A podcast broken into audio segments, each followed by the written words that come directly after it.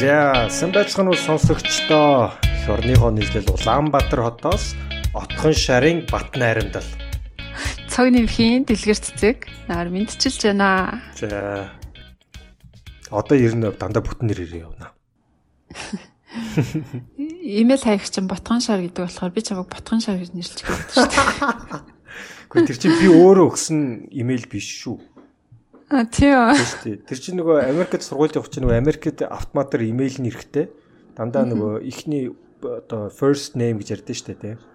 Бүтэн нэрийнхаа ихний үсгийг аваад тэгээд одоо эцгийнх нь нэрийг нь авчдаг байхгүй. Тэгээд автоматар тэгээд одоо нийлүүлчихдэг тий.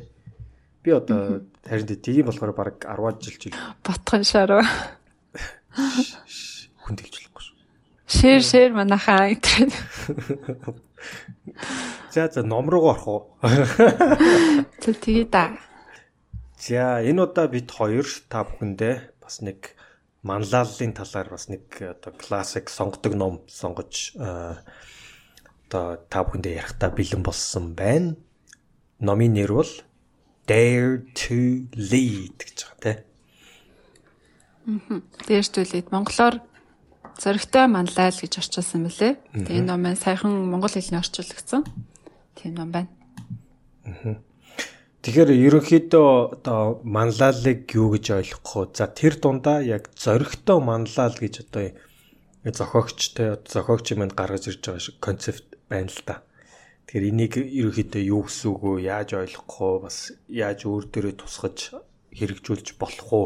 гэх мэтчлэн ном дээр бол нэлээд олон жишээтэй бас сонирхолтой талаас нь бичсэн байлаа. Тий, тэгээд энэ ном маань 2018 онд хэвлэгдсэн New York Times-ийн бестселлер юм ном байгаа. Тэгээд номын зохиогч нь Brené Brown гээд маш алдартай а та нараас TED Talk-ийн нэлтгэлийг үзчихсэн бол эмзэг байдлын хүч Power Vulnerability гэд нэртэй тийм гоё ихтгэл тавьсан хүн судлаач хүн байдаг. Тэгээд энэ хүний бичсэн 5 дахь New York Times-ийн бестселлер ном байгаа даа. Тийм маш мундаг мундаг ном бичээд номнууд нь өндөр ревю авдаг. Одоо энэ ном ч гэсэн Goodreads дээр 4.2 од авсан байлээ. Нилээ өндөр үнэлгээтэй ном гэсэн үг. Тэгэхээр нэг энэ хүн бас нэг өөрийн нэг фэнүүдийн те одоо одоо одоо клубтэй баг шаху болцсон хүн байна л да. Тэр одоо яг тэгэхээр гарч байгаа ном болгоно нь York Times-ийн шилдэг номын жигсаалтанд орж ийн гэдэг бол одоо ер нь бол хэдэн зуун мянга хэдэн саяхан хуваараа шууд борлогч ийн гэсэн үг шүү дээ тий. Тэгэхээр нэлээд олонд танигдсан тэгээд олон дагагчтай болцсон тим зохиогч. Тэгэхээр энэ дээр би юунаас эхлэе л да нөгөө яг одоо манлайлагч гэж яг хэнийг хэлээд байгаа юм те. Яг манлайлагч гэж яг хэнийг хэлэх үү манлайлаг гэж гэж юу вэ гэл айгүй олон төрлийн одоо тодорхойлтууд байдаг те. Тэгэхээр энэ дээр яг зохиогч юм аа те одоо Бреneгийн тодорхойлж байгаа манлайлагч гэдэг бол одоо бусад хүмүүс болон те үйл ажиллагаан дотроос потенциалыг нь олж чаддаг тийм хүнийг а тэр потенциалыг нь олж харчаад тухайн хүний те одоо потенциалыг нь хөгжүүлэх тэр зоргийг гаргаж чаддаг тэр хүнийг бол манлайлагч гинэ гэж тодорхойлсон байна. Тэгэхээр манлайлагч гэхээр те одоо нэгсэнтэй цээжэд илдээд идэг те одоо эсвэл одоо өөрийгөө мундаг гэж боддог хүн биш те. А эсэргээрээ бусад хүмүүс дотроос сайн сайхныг нь олж хардаг те потенциалыг нь олж харж олж хараад тэрийг нь хөгжүүлэх хөгжүүлэх одоо зоригийг гаргаж чаддаг тийм хүнийг бол манлайлагч гинэ гэж байгаа. За тэгээд а яг энэ манлайлагчтай одоо зоригтой яг тэр манлайлаа үзүүлэхэд ингээд хүнд янз бүрийн асуудлууд тулгардаг те ялангуяа одоо эмоцтой холбоотой ч байдаг юм уу те одоо эмоцоосоо болоод янз бүрийн гардаг одоо асуудлууд байна те хүн одоо ичих айх эмээх те а эсвэл одоо уурлах ч юм уу те за тийм учраас яг одоо тэр гарч ирдэг одоо эмоцтой холбоотой үйлдэлүүд байна тийм үү тэрийг хэрхэн зөвөр өөртөө ингэж ашиглаж чадахгүй а түрүүн дэгээ хэллээ штэ яг vulnerability буюу тийм эмзэг байдалтай. Эмзэг байдал гэхээр хүн болгонд тийм одоо нэг л сөрөг юм шиг бодогддог шүү дээ. Эмзэг байна гэдэг чинь айгүй тийм сөрөг зүйл. Одоо тийм муу хүмүүс ч юм эсвэл одоо жишээлбэл арчаагүй хүмүүс л эмзэг байдаг ч юм уу те. Гэтэл яг үндэ тэр эмзэг байдал маань буцаад тэр хүнийг илүү манлаа, илүү мундаг те нөлөөлдөг манлайлагч байхад бол айгүй тус болж тэ одоо болно гэсэн өнцгөөс харж одоо энд концепцэд тодорхойлсон гэсэн үг. Тий, ер нь бол ягаад эмзэг байдал ингээд зөрөгтэй манлайлалтай холбогдож байгаа гэхээр а ер нь хүн ингээд зөрөгтэй байхдаа өөрийгөө анзаарах юм бол хаа нэг талтаа ингээ айц мэдэрч идэг эсвэл эмзэг байдлыг мэдэрч идэг. Тэгээд ер нь бол хүн эмзэг байдал мэдрэхгүйгээр зөрөгтэй байж чаддгүй маа. Эмзэг байдал гэдэг чинь таны зөрөгтэй байгаагийн чинь илрэл юм аа гэж ингэж хэлээд байгаа юм л та. За тэгээ битээр ингээ ном руугаа гүнзгий орохоос өмнө уламжлал ёсороо подкастынхаа ерөнхий ивент тэгчийг дүртээ. Эрүүл амьдралын хэмээ гэдгээцгээ. Эрүүл амьдралд чанарын хэмлэгч подкастын ерөнхий ивент тэгч Дэнг фармагаа. За. За тэгээд ном маань ерөнхийдөө зохиогчийн 20 гаруй жилийн судалгааны үр дүнд бичигдсэн юм ном. Тэгээд зохиогчийн хэлснээр энэ зөрөгтэй манлайлах ур чадварыг бол дөрвөн одоо skill set буюу дөрвөн ингээд чадвараар ингээд хөгжүүлж болно гэж хэлээд тэр чадвар болгоноо нэг бүлэгт хуваагаад ингээд дөрвөн бүлэгт хуваагаад бичсэн. А тэгээд хамгийн ихний бүлэг нь нэлээд урт баг номны хагасаас талаас илүү эзэлдэг. Өөрөө ч хэлж байгаа энэ эхний бүлэг нь бол яг суур ур чадвар нэмаа гэж хэлээд байгаа юм. Тэгээд энийх нь нэр нь болохоор rambling with vulnerability буюу эмзэг байдлаар үзэлцэх гэж монголоор ч гэсэн мөлий. Одоо эмзэг байдалтайгаар ингээд альва зүйлдээ нүүр тулах те тэмцэлдэх зориг зүрх гарах гэдэг тийм утгатай бүлэг байгаад байгаа. Тэгэд энэ бүлэг маань ерөнхийдөө 5 юм бас хэсгээс бүрдэж байгаа. Тэг бид тээр ээлжлээд ярих гэж бодож байна. За эхний бүлэг нь болохоор хорон мөчүүд болон ташаа ойлголтууд гэдэг ийм хэсэг байгаа. За ер нь битээр сая хэлээлэн л да тэр эмзэг байдал энэ төр гээд яриад байгаа. Энэ эмзэг байдлын талаар юм ихтэй энэ дээр жоохон тайлбарлаж өгдөг. Эмзэг байдал гэдэг нь юу гэлээд байгаа гэхээр альва тодорхойгүй зүйлтэй эрсдэлтэй байдал эсвэл ингээд хүн өөрийн сэтгэл хөдлөлөө э, хин нэгэнд илэрхийлж штэ тэр үед мэдрэгдэж байгаа тэр сэтгэл хөдлөлийг эмзэг байдал гэж нэрлэдэг байгаа. Одоо хүнд нэг эвгүй тухгүй байдал мэдрэгддэг штэ тэрийг л одоо эмзэг байдал гэж нэрлэдэг байгаа гэсэн үг. Тэгээд эмзэг байдал гэдэг нь ялаг ялах ялагдахтай гол нь биш. Хамгийн гол нь үр дүнг нь чи өөрөө хэн чадахгүй байсан ч гэсэн тэр зүйл чам чухал болохоор чи ямар ч байсан ингээд түүнийг хийж байгаа гэсэн үг. За тэгээд зохиогчлохоор э, ер нь ингээд та эмзэг байдалтайгаа ингээд чин сэтгэлээсээ нүүр тулаа те ямар нэгэн зэр зэвсэг хаалт хамгаалалт хэрэглэхгүйгээр эмзэг байдлаа хүлээн зөвшөөрөх хэрэгтэй. А тэгхийн бол та зоригийг өөрөөсөө гаргаж чаднаа гэж ингэж хэлдэг. Тэгээ мэдээч хэрэг ингээд зоригтой байгаад те ингээд эмзэг байдалтайгаар ингээд альва зүйлтэй нүүр тулахад мэдээж алдаа нөө зөндөө зүйл гарна. Тэгээд хүмүүс хүмүүсээ шүүмж сонсно. Ягаад тэгэхээр ингээд бусдаас өөр тийм зоригтой алхам хийгээд шүү дээ. Тэгээд шүүмжлэгдэх үед та яах ёстой вэ гэж тэр шүүмжид цензуртай хандах хэрэгтэй. Хүн болгоны шүүмжийг зүрхэндээ ойр хүлээж аваад шаардлага байхгүй. Шүүмжийг одоо хинээс ирж байгаас намаарад хоёр хуваачих гинэ chip seed feedback буюу одоо тань таны амьдрал нэг нөлөө байхгүй таны талаар огт тэгж санаа тавьдгүй тийм хүмүүсээс ирж байгаа шүүмжийг болохоор зүрхэндээ ойр огт хүлээж авалгүйгээр а зүгээр сонсоод өнгөрчих. Тэгээ тэрнээс нэг өөрийгөө хамгаалах гал хариу үйлдэл үзүүлээд авах шаардлага байхгүй. Зүгээр сонсоод өнгөрөөч. Тэндээ сурч болох зүйл юу байна ингээд санаад үлдээч. Магадгүй суралцах сагчин гараад ирэхээр аяндаа өөрөө суралцах байх.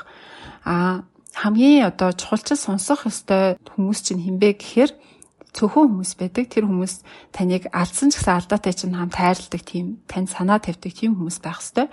Хамгийн ойрын менторуд чинь заа чиглүүлдэг тийм хүмүүс чинь байх хэвээр. Тэгээ энэ хүмүүс цөөхөн байх хэвээр. Тийм болохоор та ингээд 3-ыг харьцсан 3 3 см-ийг харьцсан 3 см юм жижигхэн цаас аваад тэн дээр хэлсэн үг бүрийг нь сайн ингээд чухалчил сонсноо гэсэн хүмүүсийнхаа нэрийг биччихээ гэж байгаа юм. А тэгэд энэ хүмүүс чи цөөхөн байх хэвээр болохоор та жижигхэн цаас ингээд сонгож байгаа юм байна л та. Тэгээд энэ эмзэг байдлын талаар хүмүүсийн ойлгодог 6 ташаа ойлголт байдаг юм байна. За эхний ташаа ойлголт нь болохоор эмзэг байдал гэдэг чинь бол сул тал гэдэг тийм ташаа ойлголт байдаг. Ялангуяа эрэгтэй хүмүүстэй ингээд эмзэг байдлаа бусдад харуулахгүй харуулчих юм бол бусад хүн чамааг одоо хуурн мэхлэн тэрийг ч ашиглан ч гэдэг юм дээ. Тиймэрхүү ойлголт байдаг. А гэтэл бол түрүү хэлсэнтэй эмзэг байдал лийг мэдрэхгүйгээр зориг гаргана гэж байхгүй. Зоригтой хүн болгон эмзэг байдлыг мэдэрдэг. Тэгэхээр тэнийгээ хүлээн зөвшөөрөө гэж.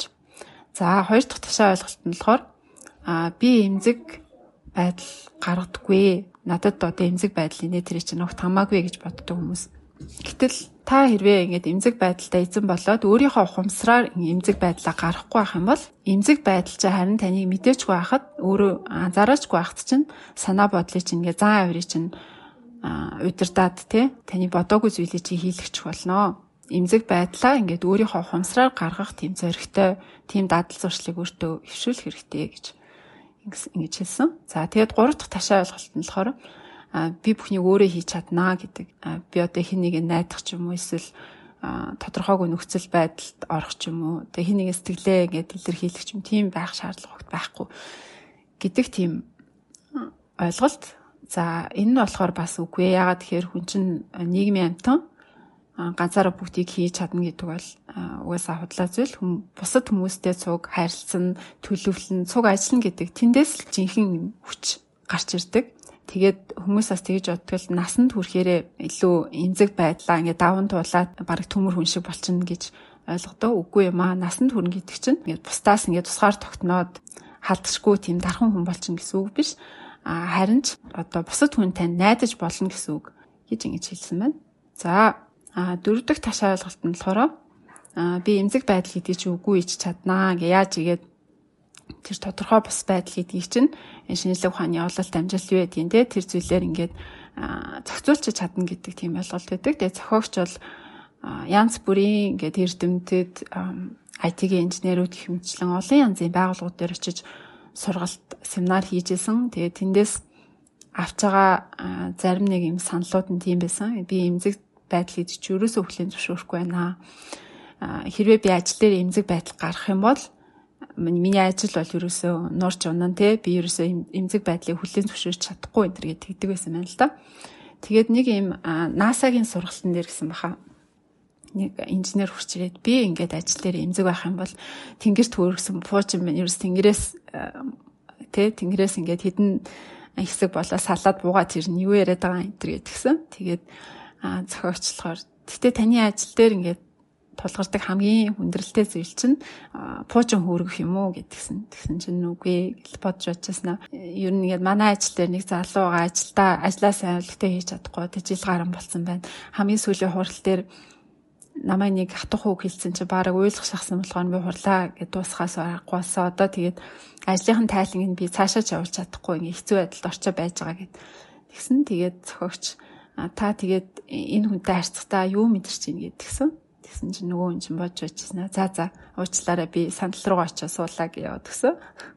Тэгээд а ер нь бол энэ хүний хувьд бас л те ингээд харьцааны хувьд эмзэг байдал гэдэг бол тийм ажил дээр нь тулгарч байгаа хамгийн хүндрэлтэй зүйлсүүдийн нэг байсан. Зохиогч маань хэлээд байгаа энэ эмзэг байдал гэдэг маань одоо тийм системийн те зохицуулж болох тийм эмзэг зүйлийг хэлээд байгаа ш. Илүүтэйгээр харьцааны эмзэг байдлыг яриад байгаа маа. Тэгээд харилцаанаас те юм тодорхойгүй байдал сэтгэл хөдлөлөө илэрхийлэх гэдэг тиймэрхүү зүйлсүүдийг хасаад хайчих юм бол зориг зүрх гаргах тийм орон зай үлдэхгүй. За тэгээд тав дахь ташаа ойлголт нь болохоор эхлээд та тэр хүнд одоо эмзэг байдлаа харагдуул харуулж болдог болохын тулд эхлээд тэр хүнд итгэх ёстой, итгэлийг бий болгох ёстой гэдэг тийм ташаа ойлголт байдаг. Тэгээд яг ихэнх хүн тэгж э, хэлж магадгүй л те би дотны хүндээ л ингээд сэтгэлээ бодлон те тэгэл эхлээд би итгэл болж байгаа хэрэгтэй гэдэг мэд гээд тэгж хийж магадгүй. А зохиогч минь хэлж байгаагаар болохоор энэ итгэл гэдэг зүйл чинь ингээд баг багаар би болдго юм уу? Ганцхан том зүйл хийгээд хүний итгэлийг олж авна гэдэг бол маш хэцүү байдаг хүн ингээд аягүй жижиг зүйлээс тухайн хүнд итгэх итгэхгүйгээ ингээд аажим удаан хугацаанд шийддэг тэр итгэл олж авахд бас тухайн нөгөө харилцаж байгаа хүн чинь танд хэрэгтэй сэтгэл хөдлөлөө илэрхийлж гэдэг чинь чухал гэдэг. Одоо нөгөө эмзэг байдлаа үзүүлэх нь заавал итгэлийн дараа биш магадгүй нэг нэгэндээ сэтгэл хөдлөлөө илэрхийлэх тэр эмзэг байдлаа харуулах гэдэг нь тэр итгэлийг бий болгох бас бас нэгэн хэсэг байж болтгоо гэж ингэж зөвлөсөн. 6 дахь одоо ташаа ойлголт байна тий. Тэр нь болохоор эмзэг байна гэдэг чинь эмзэг байдлаа одоо байдалтай байна гэдэг чинь ингээл илэн дааланггүй тий. Бүх зүйлээ хүмүүстэй хуваалцахын нэр гэж ингэж ойлгох тал үт юм байна л да. Гэтэ тэр нь бол үгүй юм байна л да. Илэн дааланггүй хуваалцсан бүх зүйлээ ярьсан ч гэсэн юм зориггүй манлайлагчд байдаг. А эсвэргээрээ маш зоригтой мөртлөө ингээд хуваалцах зүйл хуваалцахгүй зүйлээ ялгаж салгаж чаддаг тийм манлайлагч зөндөө байдаг. Илэн далангүй байхаар одоо ялангуяа маллайлагчдад яадаг вэ гэхээр те ингээл одоо ажилчдаа жишээлбэл миний бизнес ингээл хэцүү байна. Би юу хийж байгаагаа мэдэхгүй байна. Өстэй нэрээ гэл те та нарыг ингэж авч явна манлайлна гэдэг чи ямар хэцүү гэж бодож ийн гэл гээл совлонгоо яриад тоочол унвал те нөгөө тэр лидрийн манлайлагчийн араас явж байгаа хүмүүс чинь жоохон төвшөртэй санагдал энэ хүнийг одоо дагаж явж байгаа зөв буруу гэл сонирн байдалд орно шүү дээ. Мөнгөө бас итгээд одоо хөрөнгө оруулсан байгаа хөрөнгө оруулагчид ч гэсэн бас юу гэж бодох вүлээ.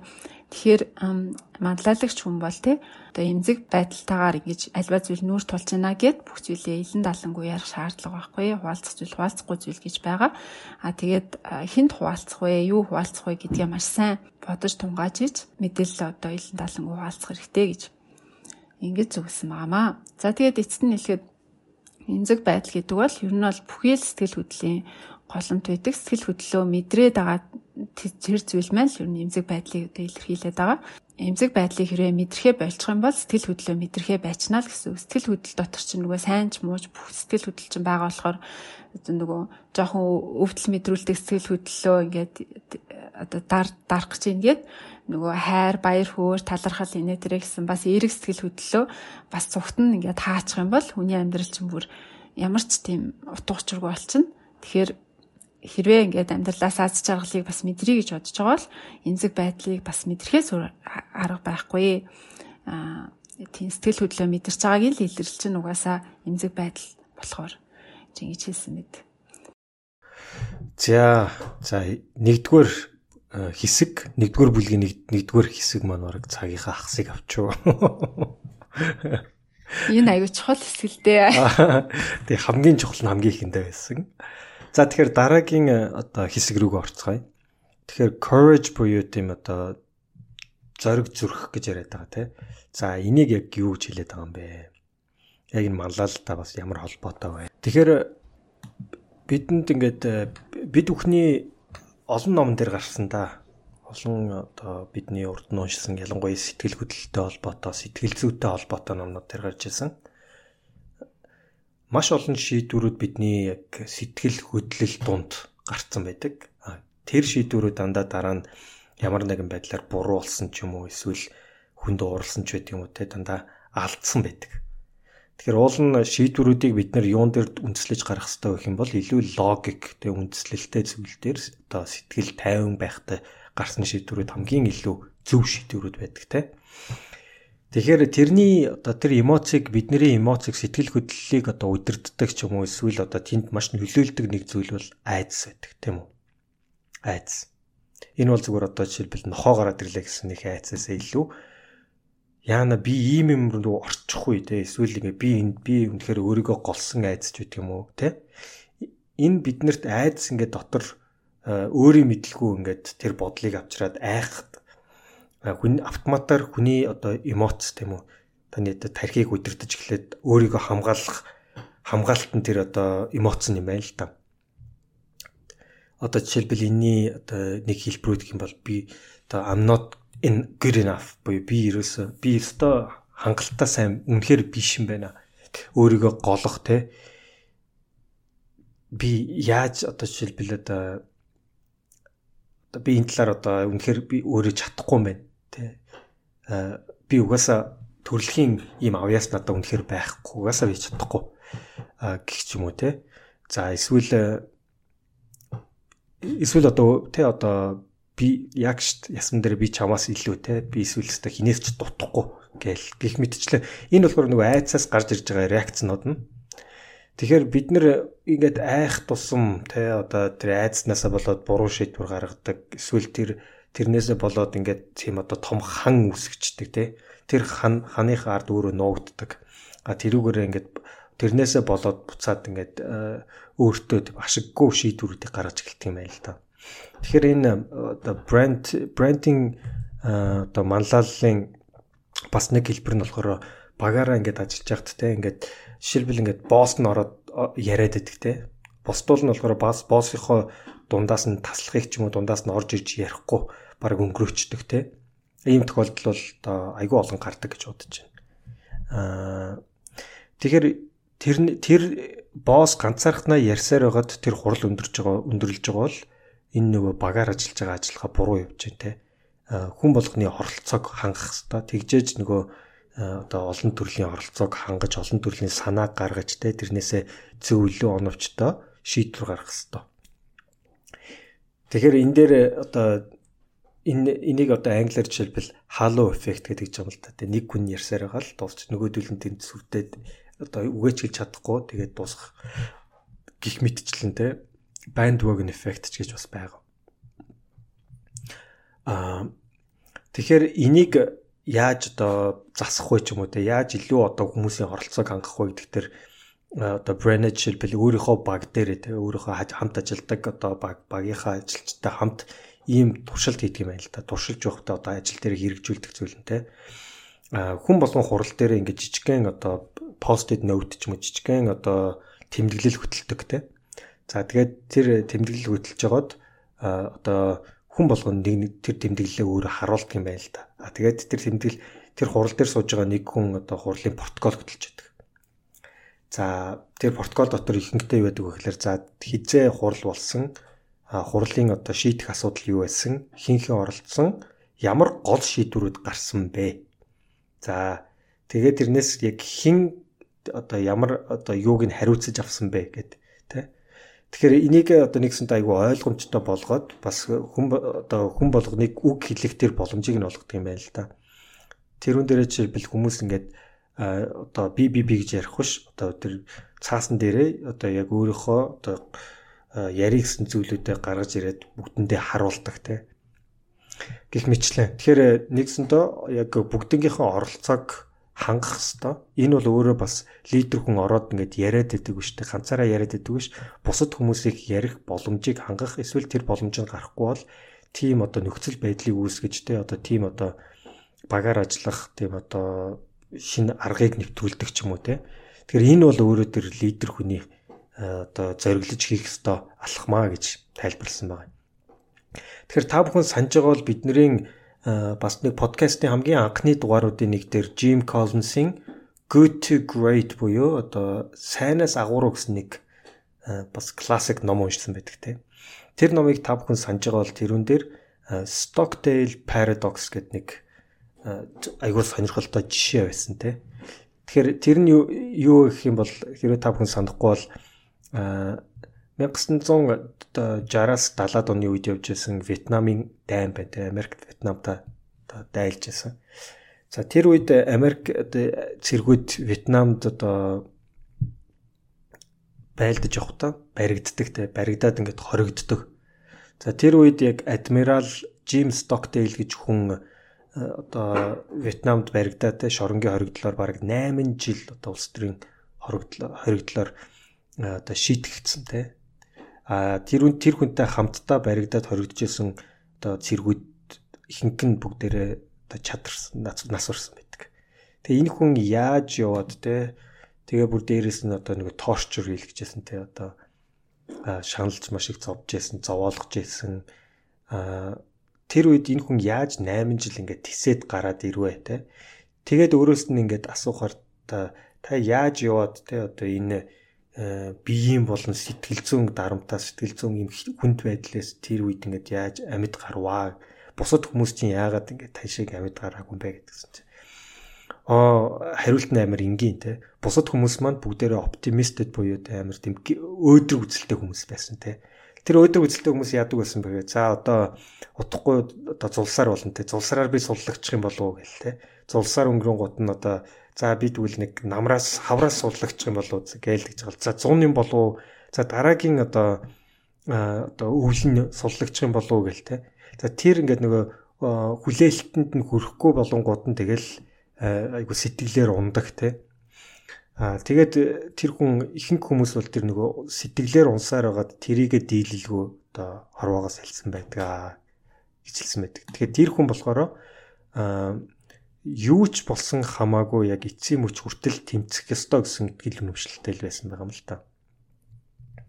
Тэгэхээр нэгсэнтэй одоо яг дараагийн 100 дараагийн өвлж гэдэг юм өөртөө тийм хүлээлт үүсэхгүйгээр эцсийн мөч хүртэл л тэмцэнэ гэсэн одоо хатуу үтгэл үнэмшлийг өөртөө шингээж хэрэгжүүлж чадсанараа тэр хүн одоо амьд одоо амьд гарсан гэж тайлбарладаг юм байл та. Тэгэхээр энийг бол сэтгэл зүйн шинжилгээ ухаан дээр бол маш олон жишээгээр бол олон номон дээр олон хүмүүс ашигладаг Stockdale paradox гэж ярьдаг.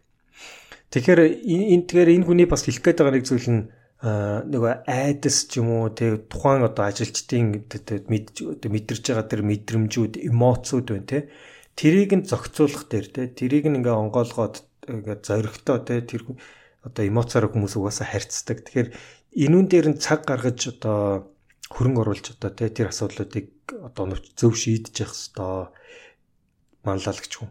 А хэрвээ тийхгүй бол тэрнээс болоод гарах үр дагавар нь ингээд хизэж дуусашгүй те одоо жишээлбэл тэрнээс болоод муухай тийм одоо хордоо соёл тогтно тэр соёл дотор ерөөсөө зөв ажил явагддаг дандаа ховж болдог те тэрнээсээ болж нэгнийг харддаг, сэрддэг, айц төрдөг, тэрнээсээ буруу шийдвэр гардаг, дандаа алдаа гардаг тий.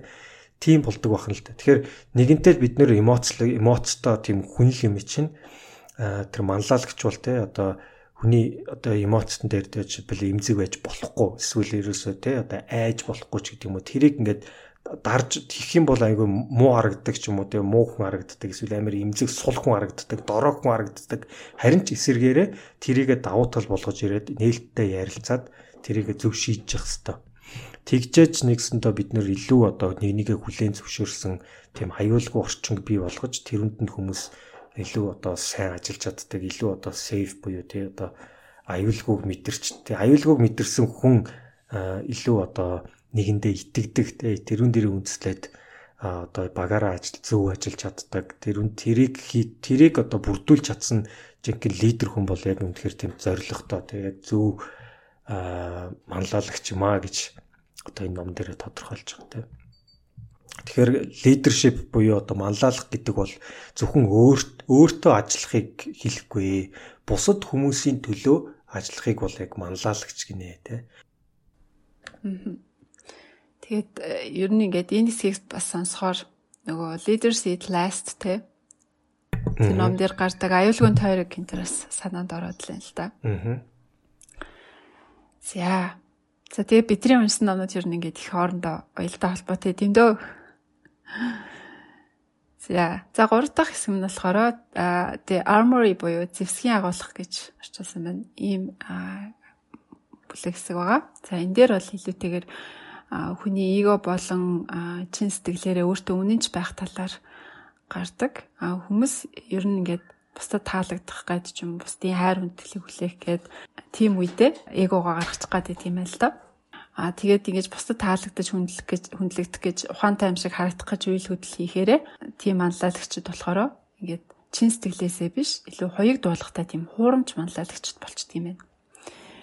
Гэтэл эго гэдэг чинь те ийм хичнээн хүчтэй ч гэсэн тийм чин сэтгэл өөртөө үнэнч байх гэдэг зүйлээс л харьцуулахад хамаагүй жижигхэн байдаг. Бид нар бас өмнө нөгөө ад үзэгдэх зориг гэдэг ном дээр ярьжсэн те бусдад таалагдах гэж амьдрснаас өөртөө үнэнч өөрийнхөө юу хүсэж байгаа өөрийнхөө юу одоо утгаучтай гэж бодож байгаа тэрнгээр амьдрах юм бол та илүү аз жаргалт хүрнэ гэдэг тийм санаа авчирсан. Тэрнтэй ч гэсэн бас төхөж очиж байгаа юм л доо. Тэгэхээр чин сэтгэлээсээ альва зүйлд хандна гэдэг маань чөлөөлөгдсөн тийм сэтгэл зүрхний мөн чанартаагаар ингээд альваад ханднаа гэдгийг хэлээд байгаа юм л да. За тэгээд ийм одоо эготой те хуурамч хоёуг дуулахтаа хуурамч манлайлагчд болон зөрөгтэй манлайлагчдын хооронд хэд хэдэн томоохон ялгаа байдгаа гэд 16 ялгааг энд гаргасан. Гэтэ би хэдхэн томоохон ялгаануудыг ингээд дуртаад явъя. Хоёуг дуулахтаа гэж яагаад л байгаа гэхээр эгогоороо ингээд өөрийнхөө чин хүслээ өөрийнхөө одоо үнэхээр өөрөө дотроо юу хүсэж байгаа ч юм уу те тэрийгээ ингээд дараад хүнд таалагдах гэдэг тэр зүйлээсээ болоод ингээд хоёуг дуулга өмсчөөд байгаа. За тэгээд иймэрхүү хуурамч манлайлагч нь болохоор а ер нь төгсдөглөр байх гэж зүтгээд алдаанаас аймид юм байна. Төгсдөглөр байна гэдэг чинь ер нь бол худлаа зүйлээ. Угаасаа төгсдөглөр гэж хизээж байхгүй. Төгсдөглөр гэж яриад байгаа зүйл маань зүгээр л бусдаас сайшаал хүртэх гэсэн зүйл юм байна л да. А гэтэл зөрөгтэй манлайлагчд болохоор төгсдөглөр гэдэг зүйлэнд тэмүүлэхээс илүүтэйгээр илүүтэй одоо хувь хүний хүсэл тэмүүлэл нь юу гэдгийг те хувь хүн яаж тэр хүсэл тэмүүллийнхаа төлөө сайжирч болох юм бэ гэдэг талаас нь ханддаг. Тэгээд алдаанаас айдгүй тийм манлайлагчтай тийм ээ. За бас хуурамч манлайлагчдын бас нэг шинж санал болохоор баяр хөөр мэдрэх боломжоо ер нь гээд алдчихдаг, өрн тарин хийцдэг. Ер нь ингээд тухайн хорон өчөр амьдарч чаддгүй тийм хүмүүсээ тийм байна. Бид нар ч гэсэн бас хаяа мэдэрдэг дээ. Ингээд ер нь маш аз жаргалтай үйл явдал тохиолдонгууд тийм ингээд амар баярлчихснаа гинтгэн жоох айц тавтдаг тийм яна одоо энэ аз жаргалтай мөч минь хэр удаа үргэлжлэх бол ийм зовлооччих үедээ яачих үедээ ч гэх юм тиймэрхүү зүйл бодогддог. Манлайлагчийн хувьд болохоор ажил нь маш амжилттай бол ажилчдаа магтчихъя гэж бодон бодонгуудаа яадаг вэ гэхээр за за эдгээр ингээ магтчих юм бол назгаарчих үедээ. За ашиг ашиг. Ер нь ажиллаа дуусгаар нэг бүсэнд тэмдэглэж гэх юм уу тийм байдлаар ингээд талархах гэдэг зүйлийг хойшин тавиад байдаг. Тухайн зүйлдээ баярлна гэдэг зүйлээ ингээд орхигдуулаад байдаг. Аа гэтэл байгаа зүйлдээ баярлж хөрч сурвал ямар нэгэн гонигтай эмгэнэлтэй э, бас хэцүү зүйл тохиолдох үед түүнийг нэм даван гарах сэтгэлийн уян хатан чанарыг бол баяр хөөр мэдэрч сурах үедээ хүн тэр чадварыг олж авдаг юм байна л да. За тэгээд зөрөгтэй манлайлагч болохоор ер нь ингээд олд амжилтандаа талархаад тэгээд ажилчдаа урамшуулаа те тэгснээрээ ихтгэлцлийн хүрээ бий болгоод ажлын тийм нэг нэгэндээ ихтгэлцэн хүнд хүнд харилцан хүндлэлцэн тийм уур амьсгалыг бий болгож чаддсан байна. За тэгээ дараагийн хуурамч манлайлагчийн дүр төрх нь болохоор одоо эмзэг мэдрэмж төрөнгөч юу мэдээ алдуулагч хэрэглэж гээд идэг. За энэ бол манлайлагч гэлтгүү хувь хүнээс ч гэсэн гардаг тийм зүйл. За юу вэ гэхээр биднэрт ингээд жоохон онцгой мэдрэмж төрөөд ч юм уу те Тэгэх юм бол бид нар ингээд мэдээ алдуулагч руу зүгэлдэг. Тэр нь юу болох вэ гэхээр арх тамхи за компьютер тоглоом тоглох ч юм уу хитрхи их нөгөө амттай зүйл идэх ч юм уу те өсөөгөө мөртлөө ил идэл аргацах ч юм уу эсвэл тэгэл телевиз үзэл энэ зүйлүүд бол ерөөсөө асуудлыг шийдэхгүй зүгээр ингээд тухайн үед чинь мэдрэгдээд байгаа тэр эмзэг мэдрэмж төрөөд байгаа зүйлийг чинь төр зур мэдээ алдуулж байгаа мэдээ алдуулагч тийм ээ л да. За ийм үедээ та яах ёстой гэхээр энэ мэдрэмжийг яаж хурдан арилах вэ гэж бодох биш. А харин энэ мэдрэмж яагаад төрчв? Ямар асуудал байгаад надад ийм мэдрэмж төрөөд байна гэдгийг илүү анхаарах юм бол та тэр асуудлаа шийдэх дээр анхаарч чадах юм байна. За дээрэс нь мэдээ алдуулагч дээр биш а илүүтэйгээр жинхэнэ ийм тав тухыг сэргээлтийг танд өгөх тийм зүйл дээр бас төвлөрч чадах юм байна а жишээлбэл те ингээд жоохон эмзэг мэдрэмж төрөөд те идэж тайвшрах уу? Эсвэл магадгүй гүйлтийнхаа гутлыг өмсөд гараад гүйдэх ч юм уу? Сэтгэлээ сэргээд сайхан алхачаад гараад ороод ирэх ч юм уу те? Тэгэх үед танд илүү ингээд үнэнхүү тав тухай мэдрэгдээ сэтгэлчээс хэрэгсэн мэдрэмж төрөх болно. А тэгэхээр та алийг нь сонгох вэ гэдгээ ингээд мэдээ алдуулагч хэрэглэх гээд байвал тухайн үедээ зөв шийдвэр гаргах хэрэгтэй гэж.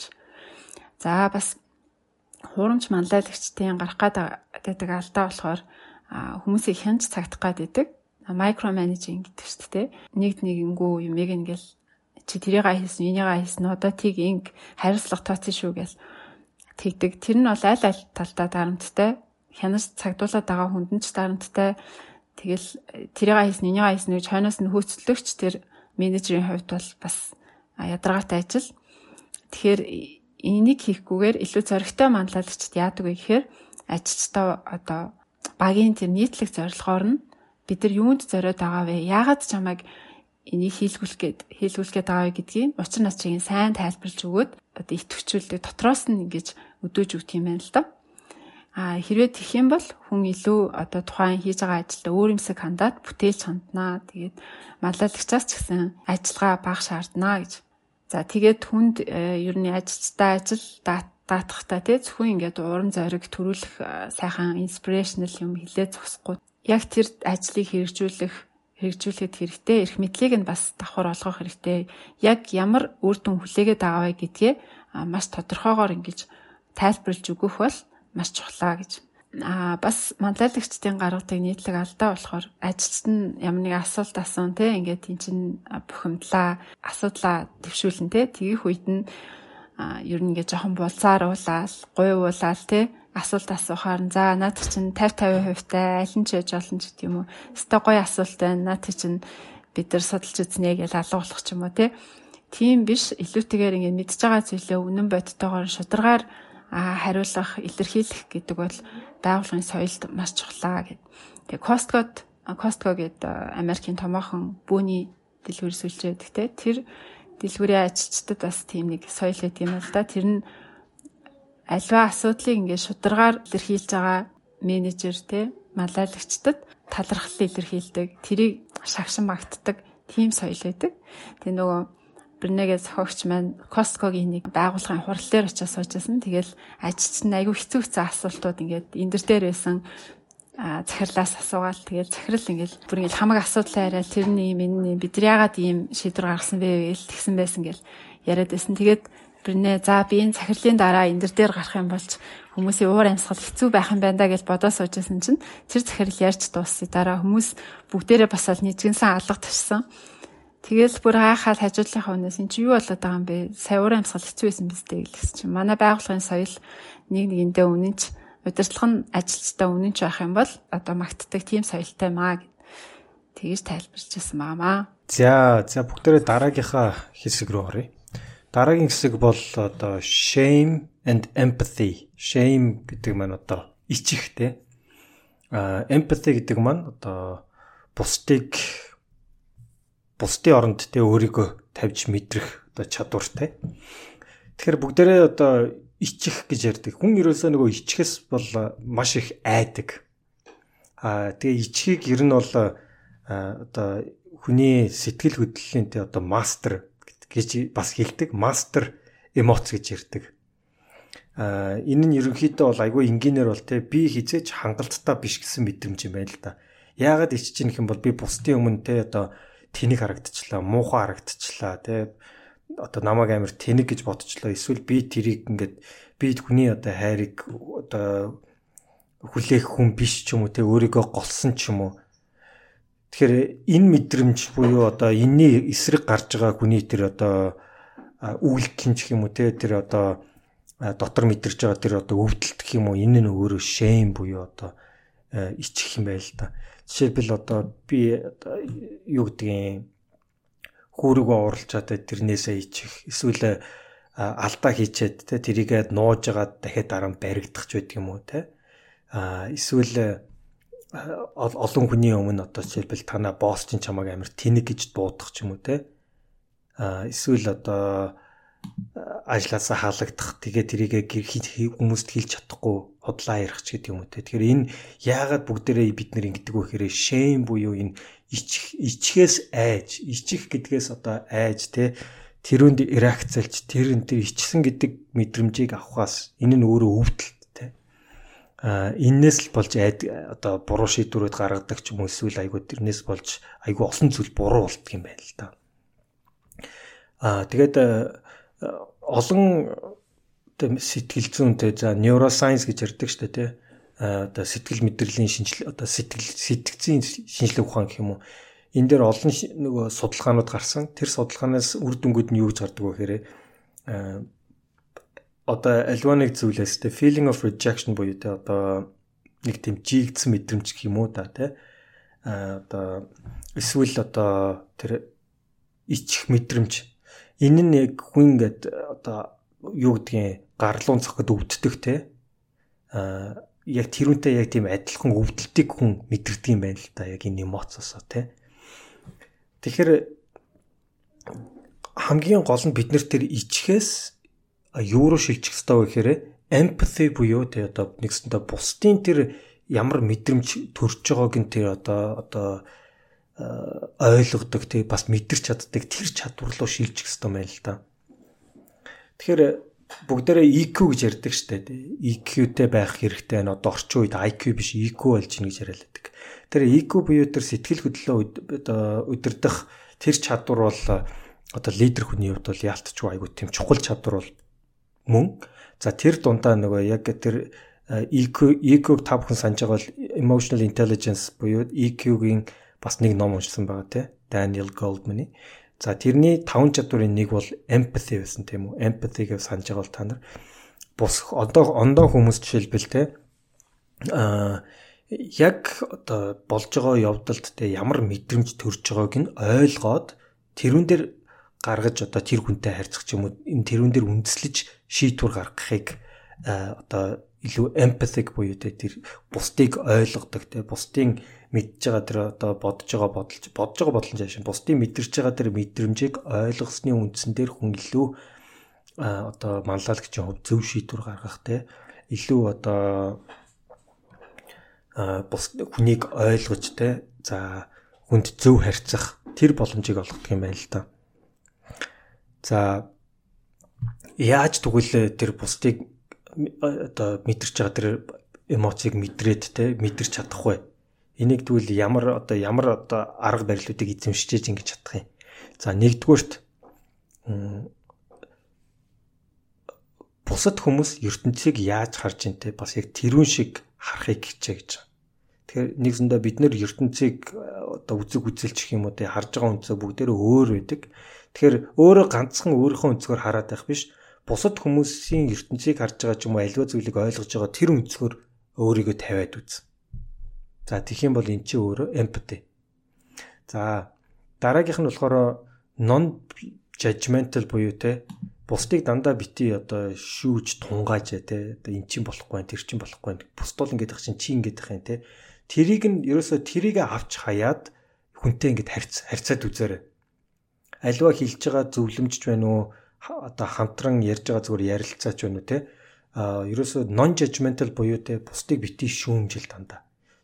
Зүгээр шүүмжилгий ирэхээр шүүмжилдэг ч юм уу чамаас л болол ингэж үгүй чийл ингэсэн ч юм уу те. Тэрийг ерөөсөө орхиод хүнтэй ингэж ярилцаад үзээрэй. Тэгэх юм бол ингээд бас шаал ондоо тэр яриа руу орно. За 3 дугаарт бусад хүмүүсийн тэр мэдэрж байгаа одоо feeling буюу тэр мэдрэмжийг нь те ойлгох гэж хичээ. Жишээлбэл одоо одоо далаа дээр хөвж байгаа маш том мүс үүдэг тийм үү мөсөн уул мөсөн уулны дөнгөж нэг 5% дээдлэлд орой дээрээ цухууж хагаад 95 нь усан доороо байдаг те. Яг тэр үнтэй адилхан та хүний одоо дотор мэдрэмж байгаа мэдрэмжийг ойлгож ийн гэж боддог. Гэтэл доор нь та бүхэн яг тэр хүний мэдрэмжийг ойлгохын хичээж ойлгоогүй учраас тэр доор нь байгаа юмыг нь хайдаг. Магадгүй та 5% нь ойлгож 95%ийг нь хайж байгаа те. За Тэгэхээр нөгөө одоо энэ хүн одоо emotional literacy буюу эмоцийн одоо юу гэдэг literacy гэдэг ч одоо юу хүн одоо эмоцийг унших чадвар ч гэх юм уу те. Энэ нь өөрөө яг хүн одоо биеийн хилэмжээрэж байна уу те эмоцороо одоо үзүүлж байгаа хүл хөдлөлөөрөө те хүний эмоцийг ингээд уншиж болдго юм байна л да. Тэр хүний хилж байгаа үгнээс гадна тэр эмоцийн одоо уншилт нь те бас хилж байгаа ярьж байгаагаас нь илүү бас чухал байж болдго юм байна л да. Тэгжээж бас хүнийг илүү ойлгодог те. Та магадгүй анзаардгүй болооч хүний биеийн хилэмжээс айгүй их юм ойлгоцсон байдаг. Тэрэн дээр үндэслээд тэр хүнтэй яаж харьцгаа шийддэг ч юм уу те. Тэгээд тэрийг анзаардаг болохоос ш бид нэр одоо маш их тийм уншилтыг бол ингээд давхар хүний үгнээс нь гадна бас хийж яадаг авч яадаг те. Тэрэн дээр үндэслээд тэр хүнийг үнэлж яадаг бас. За гих мэдчлэн одоо нэгсэндээ олон аргууд байдаг юм байна л да. За тэрнээс гадна бас тэрийг бас буруу ойлгох тохиолдлууд ч бас байдаг. Тэгэхээр энэ бүгдийг бид нэр бас ойлгож иж те илүү өөртөө бас нээлттэй за хүний эмоцонд анхаарлаа хандуулж те ойлгохыг хичээжж бас хүн өөрөө эмпатик буюу те бусдыг ойлгох чадвартай болно. За бусдыг ойлгох чадвартай байж иж бусдыг бусдад бусдыг манлайлна те бага зөв өдөртөж явна хүмүүс зөв чиглэл өгнө. За багийн одоо нэгсэнтэй шилд одоо хамгийн одоо боломжит шилдэг хувилбарыг нь те багаас гаргаж авч чаднаа гэж хэлсэн байна. За нэгдүгээр бүлгийн хамгийн сүүлийн 5 дугаар хэсэг болохоор сониуч өөртөө ихтэй бай гэсэн хэсэг байгаа. Ер нь ингээд зориг гаргахад те тодорхой хэмжээнд өөртөө итгэх итгэл хэрэгтэй болдог. Хүн тэр итгэлийг хаанаас олж авах вэ гэхээр удаан хөгжүүлсэн ур чадвараас олж авна гэж байгаа юм л да. За ур чадварыг бол мэдээж хэрэг биднээс Creed гэдэг ном дээр ч гэсэн уншижсэн а хөдөлмөрөөр олж авнаа тий. Ур чадварыг хөгжүүлэхийн тулд хүн хөдөлмөрлөх хэрэгтэй, давтах хэрэгтэй, суралцах хэрэгтэй. Гэхдээ энэ суралцах үйл процесс маань хитрхийн амархан байж болохгүй. Одоо би нэг жишээ татъя л да. Нэг хүн ингээд 20 жил гольф тоглосон тий. Тэгээд 20 жил өдөр болгон гольф тоглож байгаа мөртлөө ерөөсөө сайжраагүй, лиг миг ерөөсөө тэмцээн уралдаанд ингээд төрүүлээгүй. Яагаад тэгэхээр энэ хүн өдөр болгон тий өөрийгөө сарсан ямар нэг хэцүү зүйлээр одоо гольфо тоглож байгаагүй зүгээр л ингээд одоо нэг л замаараа явдаг ч юм уу нэг л хэсэгтээ тоглолдог ч юм уу ингээд хэцүү зүйл ерөөсөө сорилт өөртөө тавиагүй байна л да. Тэгэхээр хүн хэрвээ ур чадвар олж авах гэж байгаа бол зөвхөн давтах удаан хугацааны турш нөгөө бид нар яриад байдаг 100000 цаг давтах энэ төр тий бас зөвхөн хугацаандаа биш байна. Хугацаанаас гадна чанартай байна. Бэлтгэл сургуулиас суралцах үедээ өөрөө өөртөө хэцүү сорилтыг бий болгоод тэгээд нэг тийм хүсэмжит хүндрэлийг бий болгоод давтах юм бол суралцах юм бол тэр чинь уур чадвар болж үлднэ гэж хэлээд байгаа. Хүний одоо нөгөө бие бялдар дээр хэлэх юм бол булардаг шүү дээ. Яг тэрнтэй адилхан суралцах үед ч гэсэн ингээд тархичин тодорхой хэмжээнд тав тухгүй мэдрэмж үсээд те тийм болж иж хүн илүү үр дүнтэй суралцаж уур чадварыг болж амнаа. Тэгээд тэр чинь яванда танд зоригийг үүсгэх тэр өөртөө итгэх итгэл болж үлднэ гэж гэж хэлж байгаа юм. За тэгээд өөртөө итгэлээс итгэх итгэлээс гадна сониуч байх талаар энэ дэр гардаг. За сониуч байна гэдэг чинь нөгөө бид нар түрүүлээдсэн хуурамч хоёрыг дуулахтай одоо эго томтой тийм манлайлалын арга барилаас тэс өөр сониуч гэдэг бол мэдгүйгээ хүлээн зөвшөөрөөд илүү мэдхийг хүсэх тэр хүслийн мэлцлийг хэлээд байгаа. Эго бол илүүтэйгээр тий би бүхнийг мэднэ, би мэднэ, суралцах шаардлагагүй гэдэг тийм ер нь бол хандлага шүү дээ. А тэгээд эготой хүмүүс бол бусдаас төрүүлж одоо зөв хариултыг хэлхийг хүснэ. Эсвэл хийсэн хариултаа зөв гэдгийг батлахыг хүснэ. Хэрвээ мэдэхгүй байх юм бол огт юм хэлхийг хүсэхгүй те. Ягаад тэгэхээр тэнэг гэж харагдахыг хүсэхгүй байгаа болохоор зүгээр чимээгүй болчихно. Тэгэхээр тэндээс нөгөө хамтдаа эрэл хайгуул хийгээ шийдлийг олж аавна, хариултыг олж аавна гэдэг гаргал гарц гаргалгаа гарчихгүй нэ. За харин эсрэгээр сониуч зам бол тухайн асуудлыг ойлгохыг чин сэтгэлээсээ хүснэ те. Тэгээд хариулт нь шийдэл нь ямараар ирэх нь надад огт сонирм биш байна. Би хариултыг нь ойлгомоор байна. Тэгээд шийдэл нь олмоор байна. А ямар ч хэний ч зүв байж болно. Шийдэл юу ахын сонирхолтой байна гэж тэгж үздэг занг бол сониуч зан гэж хэлээд байгаа юм. Тэгээд Эйнштейн бол зохиогч хэлснээр хамгийн сониуч бөгөөд өөртөө ихтэй хүн Эйнштейн э, өөрөө хэлэхдээ тэгсэн байл да хэрвээ надад нэг цаг өгөх юм бол би 55 минутанд нь тухайн асуудлыг ойлгоход зарцуулаад зөвхөн 5 минутанд нь л хариултыг нь бодно гэж ингэж хэлсэн маань. Тэгэхээр тэ сониуч зан гэдэг бол яг л ийм байх хэрэгтэй. Тухайн асуудлыг нь ойлгоно, хэний зөв байх нь хамаагүй. Шийдэл нь хэн рүү ирэх нь хэний одоо хийсэн хариулт нь одоо зөв байх нь огт хамаахгүй гэж ингэж боддог тийм одоо хандлага байх нь л да. За тэгээд 2 дугаар бүлэг рүү оръё те. За тэгэхээр за за битээрт одоо 2 3 4 дугаар бүлэг үлдсэн байгаа. Тэгэхээр энийгээ битээр хоёлоо нийтэд нь базаад ярив. Тэгэхээр living into our values буюу үнэт зүйлтэй үнэнч байх. Тэгэхээр нэг үнэт зүйлээрээ одоо яг practice хийж амьдрах амьдрахыг хэлж байгаа юм л да. Тэгэхээр лидер хүн гэдэг бол аливаа гаргаж байгаа шийдвэртэй аливаа хийж байгаа зүйл маань бүгдээрээ дандаа өөрийнхөө тухайн хүний үнэт зүйлтэй бол дандаа ингэж одоо параллел нийт үнэт зүйлтэй нь үндэслэж тэрнээс нь одоо ундарч гарч явах ёстой байдаг. Тэгэхээр мэдээж одоо юу нэлээ амархан байна ч юм уу хялбар байна илүү амархан мөнгө олчих чинь ч юм уу те тэрнээсээ илүүтэйгээр тухайн хүний гаргаж байгаа шийдвэр хэлж байгаа зүйл одоо хийж байгаа үйлдэл бүр яг тухайн үнэт зүйлийнхэн одоо тус одоо толон туссан тусгал мэд айгу ойлгомжтой байх хэвээр.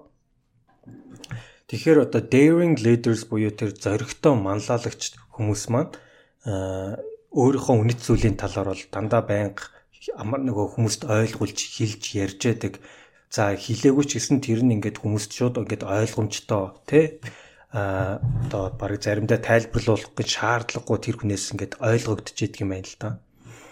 Тэгэхээр э, үнэт зүйл одоо одоо үнэт зүйлтэй байна те тэрүүндээ үнэнч байна. А тэрнээс нь гарч аж байгаа шийдвэрүүд нь буцаад одоо илүү authentic гэж ярьдаг шүү дээ. Илүү одоо яг бодит байдаг юм байна л да.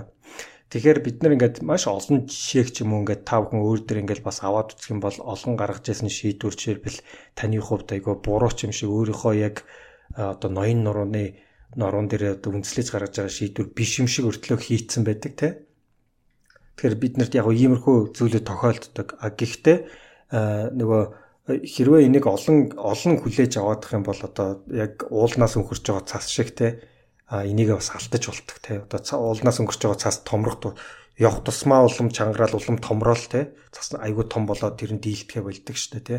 Тэрүүнтэй одоо яг ялгаагүйгээр бид нар өөрийнхөө үнэт зүйлээ одоо гаргаж байгаа шийдвэр бидний ч юм уу дандаа тийм өөрийнхөө үнэт зүйл дээрээ тулгуурлсан өөрийнхөө одоо жанжин шугам дээр те жанжин шугамаас одоо гажихгүйгээр гаргаж явах хэвээр тэгэхээр тэр daring leaders буюу одоо тэр манлайлагч хүмүүс бол бас яг түнтэй адилхан яг ингээд жанжин шугамасаа хазаахгүй аливаа гаргаж байгаа шийдвэр нь тухайн хүний үнэт зүйлтэй дандаа тийм параллельны байж ах ёстой байна.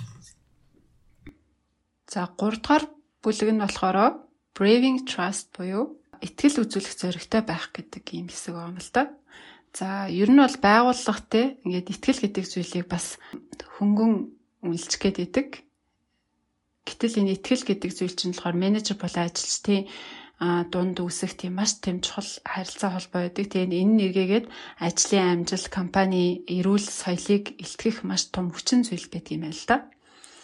Тэгээд бүр байсан ч болох, байсан ч яг сайхан зүйлтэй nice to have тийм зүйл биш, must have бүр ингэ амин сүнсэн байх хэвээр а тэ ажилчид хоорондоо итгэх малайлагчид ажилчид хоорондоо итгэлцэх тэр итгэл бол маш чухал. Тэгээд малайлагчид өөрөөсөө итгэл ингэж даах үйс манлайл үзүүлж чадчихна уу гэдгээ тийм долоо үзүүлэлтээр хэмжих хэрэгтэй. Тэр нь болохоор boundaries буюу ихнийх нь та одоо бусдын хил хязгаарыг хүндэлдэг манлайлагч юу гэдгээ сонсох хэрэгтэй, асуух хэрэгтэй өөрөөсөө. Хоёр дахь нь болохоор э, reliability буюу итгэж найдаж чадах үйс тийм хүн үү, тэ хилэн хийн гэснээ одоо яг үнэхээр хийж чаддаг уу, тэ хитрхи том амлчаад хийдэг хүмүүс байдаг штэ. Тийм биш. Бидтэй гэдгийг анзаарах хэрэгтэй. За тэгээд accountability буюу а ер нь ингээд алдаа дутагдлаа үн зүгээр хүлээн зөвшөөрөөд тэрийгээ засаад уучлал гуйгаад тэгдэг хүмүүн үү гэдгийг анзаарах хэрэгтэй. За Walt буюу а ер нь ингээд хүмүүсээ одоо ардуур те танд хэлж байгаа шүү гэсэн нууцыг нь яриад яваад байдаг тийм хүмүүс байдаг штэ тийм биш үстэй гэдгээ өрөөсөө асуух хэрэгтэй. Integrity буюу а за ер нь ингээд сая бас наг ярьлаа те зөв зүйлийг хийх, үнэт зүйлдээ харшлах зүйл хийхгүй байх те. Амархан зүйлийн оронд зөв зүйлийг сонгодог тийм хүмүүн үү гэж өөрөөсөө асуух хэрэгтэй. Non judgmental буюу бусдыг шүүмжлэхгүй. Те байгууллагын соёл чинь гэд хин нэгнээсээ тусламж хүсгэд урдаас нь шүүмжилдэг те.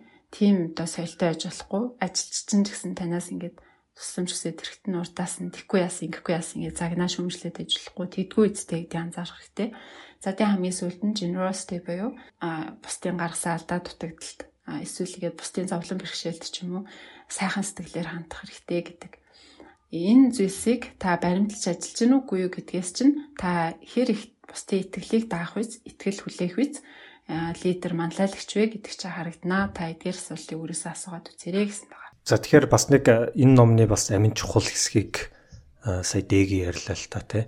Тэгээ энийгээ болохоор braving гэж э, хэлээд байгаа тий. Braving inventory гэж хэлээд байгаа. Тэгээ тэр нь болохоор нөгөө яг 7 үсгээс бүрдэж байгаа тий. B R A V I N G. Энийг бүх болгоны нэг үгээр одоо тодорхойлцсон тий. За дараагийн нэг чухал хэсэг бол learning to rise буюу тийм өсөн дэвжиж суралц одоо сурах хэрэгтэй бид нар. Тэгэхээр хүн гэдэг амьтан чинь насан туршдаа бол ингээд байнга суралцж суралцж яадаг те. За тэрүүгээрээ бас өсөн дэвшиж явж яадаг. За Америкчүүдийн баг одоо нийт ажил ажиллах насны хүмүүсийн 35%-ийг нь одоо millennials эзэлдэг юм байл да. Millennials гэдэг нь одоо одоо залуу 30 тэр чи одоо юу вэ 20 20-оос 35 насны залуучууд баха тий.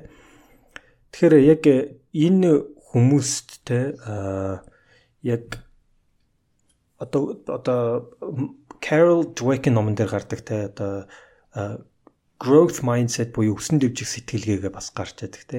Яг тэрүүнтэй адилхан бид нэрд байнга тийм өсөн дэвжих суралц одоо тэрүүндээ суралцж явах хэрэгтэй байна л доо.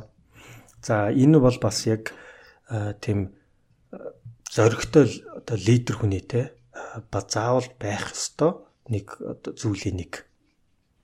Хэрвээ бид нар одоо хангалттай зоригтой бол те одоо одоо илүү одоо айдас бахта ч юм уу эсвэл ингээ байнга одоо сорилтоос айхгүй урагшилж яадаг. Аа тэгэхээр яг энэ дотроо ингээд гурван зүйл байна гэж байгаа юм л да. За нэгдүгürt нь болохоор э, энэ хүн reckoning гэж хэлээд байгаа. Тэгэхээр бид нэр хүн одоо хүний хувьд бүгдээрээ эмоцтой. Энэ бол угаасаа бидний өгөгдөлтэй.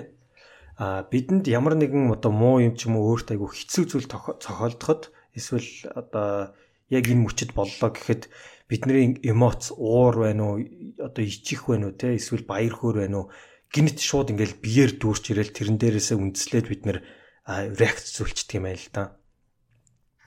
Тэгэхээр одоо ямар нэгэн одоо гинтийн юм болоод ч юм уу те тэгэхэд одоо яг машинд одоо машин байлаа гэж бодоход машины жолоочийн судал дээр бол те одоо логик сэтгэлгээ сууж ядг юм байна л да. Нэгсэнтэй тэр эмоц өдөрж байгаа багийг сууж байгаа байхгүй юу? Тэгэхээр бид нар нэгэнтэл энэ эмоц гардаг юм чинь те энэ эмоц яагаад гарч одоо эмоц гараад уур гинэт хүрсэн хүрсэн бол те гинэт тэр уурандаа захирагдаад явчих биш. За уур гарчлаа би ууралчлаа за яагаад ууралчуу? Яг энэ уур яг юун дээр үндэссэн тэгвэл би энийгээ тэгвэл би яг яах ёстой бэ ч юм уу те. Ингиж айгуу тийм одоо энийг эргцүүлээд бодох ёстой байна л да. Тэгэхээр нэгсэндээ нэгдүгээрт тэх юм бол тэр уур наалгуулна. Хоёрдугаарт ингээд тий одоо одоо өөрийнхөө тэр гарч иж байгаа эмоцийг илүү логик сэтгэлгээ талаас харах гэж орж байгаа л оролдлого юм л та. А хэрвээ тэгж чадах юм бол энийг нэгсэндээ бид нэр эмоц дээр үндэслээд те нэг ингээд буруу шийдвэр гаргачихгүй те оновчгүй ингээд эсвэл уурт ураасаа болоод ингээд хүнд ууралчихгүй ч юм уу те тэрнээсээ бас сэргийлэх юм байна. А гэхдээ сэргийлэхээс гадна нэгсэндээ яагаад ууралж ийн гэдэг одоо өөрийгөө тэ өөрийнхөө гарч байгаа тэр эмоцийг ойлгох хэрэгтэй байна. Бид нэр энийг эхлээд өөртөө ойлгож иж дараагийн удаа уурлагт ч юм уу өөрийгөө илүү сайн контролдож чадах юм байл да. Тэгэхээр яг олон хүмүүс энэ чадварыг бас эзэмшиж эзэмшгэд айгүй хэцүү гэдэг жийлэн л да. А тэгэхгүй болохоор бид нар яадаг вэ гэхээр тэр гарч ирсэн эмоцийг аваачаад нэг хүн дээр аваачаад ч юм уу заавал тогтдог. Уур уур гэж гараад ирэх юм бол нэг хүнлүү тэр уурыг те заавал гаргаж одоо заримдаа өстой хизээч төсөөлөөгүй бодоогүй эсвэл тэр хүнийг муу гэж үзээгүй ч хамаагүй аваачаал тэрийг аваачаад хилээд уураа гаргах гэж те. Тэрнээсээ болоод ингээд айгүйх асуудал үүсч идэг те. Тэгэхээр энээс л одоо зайлсхийж явах хэрэгтэй байна л да жишээлбэл ингээд нэг зайлсхийх арга нь гэхдээ энэ айгүй тийм энгийн юм шиг мөртлөө те айгүй одоо зохиогчд маань айгүй тус болсон нэг зүйл бол йогогийнхаа багшаас сурсан гинэлтэй. Энэ бол амьсгалах а йога йогагийн багш нар энийгтэй box breathing гэж хэлдэг те одоо нэгсэнтэй хайрцаг дотор амьсгалах а гэтэл цэргүүд болохоор энийг тактикийн амьсгал гэж ярилдаг. Гэхдээ хоёлаа адилхан зүйл хийж байгаа. Нэгсэндээ гинэт ингээл эмоц амар их гараад те одоо уурч хүрдэг юм уу айдаг ч юм уу. Тэгэн гот хүн ингээд тайвшрах хэрэгтэй байл та. Тайвширч байгаа гэдэг чинь нөгөө эмоцийг ингээд одоо халууныг буулгах чинь те. Тэхийн тулд хүн амьсгалах хэрэгтэй байна тэгээд нэгсэнтэй 4 секунд те одоо амьсгаагаа хамраараа аваад 4 секунд түгжээд за тэгээд 4 секунд хамраараа гаргах те. Энийгээ ингээд 3 4 удаа болж үе 9 удаа ч юм уу те ингээд давтаа хийчих те. Тэгэх юм бол тэр нь буцаад нөгөө хүнийг ингээд гинэт хасаад ирсэн тэр эмоцийг ингээд дарахт нь тусалдаг юм байл та. Бид нэр тэр эмоцтой үедээ дандаа буруу шийдвэр гаргачих гадаг учраас эмоцтой үедээ элдв янз юм хэлхээс өмнө реакцлахаас өмнө өөрийгөө тайтгаруулж тэр эмоцийг дарж авах хэрэгтэй байна. За тэр эмоцийн үед гарсан шийдвэрүүд бол магадгүй те 90% хизээч зөв байдаггүй юм байл та. Тийм учраас бид нэр тэр үедээ амар их уурс уурс үедээ хүнд хэлхэд хизээч хэлээ гэж хизээж бодоогүй зүйлээ хэлдэг ч юм уу чиний амнаас гарахгүй өгнөд гардаг ч юм уу те. Тэрнээсээ болоод бөөн асуудал үйл ойлголцсон хэрүүл ам үүсдэг те. Тэр инээс л өөрийгөө сэргийлэх нэг арга техник юм байна л да. За тэгээд зоригтой байна гэдэг маань ялангуяа хүн дуурайж зоригтой биш те. Өөрөө өөрийгөө ялч те зөв зүйлийг хийхин төлөө зоригтой байна гэдэг бол одоо тийм authentic буюу одоо яг тийм бодит одоо оригинал зүйл. А чи зоригтой байх юм бол энэ нь бусдад бас халдварладаг юм байна л да. Бусад хүмүүс чинь зоригтой байгааг хараад өөрсдөө бас зоригтой байдаг те. Ингээл нэг хүн лөө ингээд инээгээд тахаар тэр хүн ингээд яагаад инээж байгааг чи мэдэхгүй мөртлөө ингээд дагаал инээсэн байд нь штэ. Инээмсэглэл чи өөрөө халдварладаг байхгүй. Яг тэр үнтэй адилхтан зоригтой байна гэдэг бол бас халдварладаг. Зоригтой байгаа хүмүүсийн хажууд хүмүүс илүү бас зоригтой байдаг те. Итгэлцэл төрүүлдэг. Итгэлцэл төрсэн тойргийн дунд, итгэлцэл төрсэн багийн дунд илүү одоо нэг нэг нэгэ ботсон, хүндэлсэн, хайрлсан те хүн одоо зөв шийдвэрүүд гардаг те.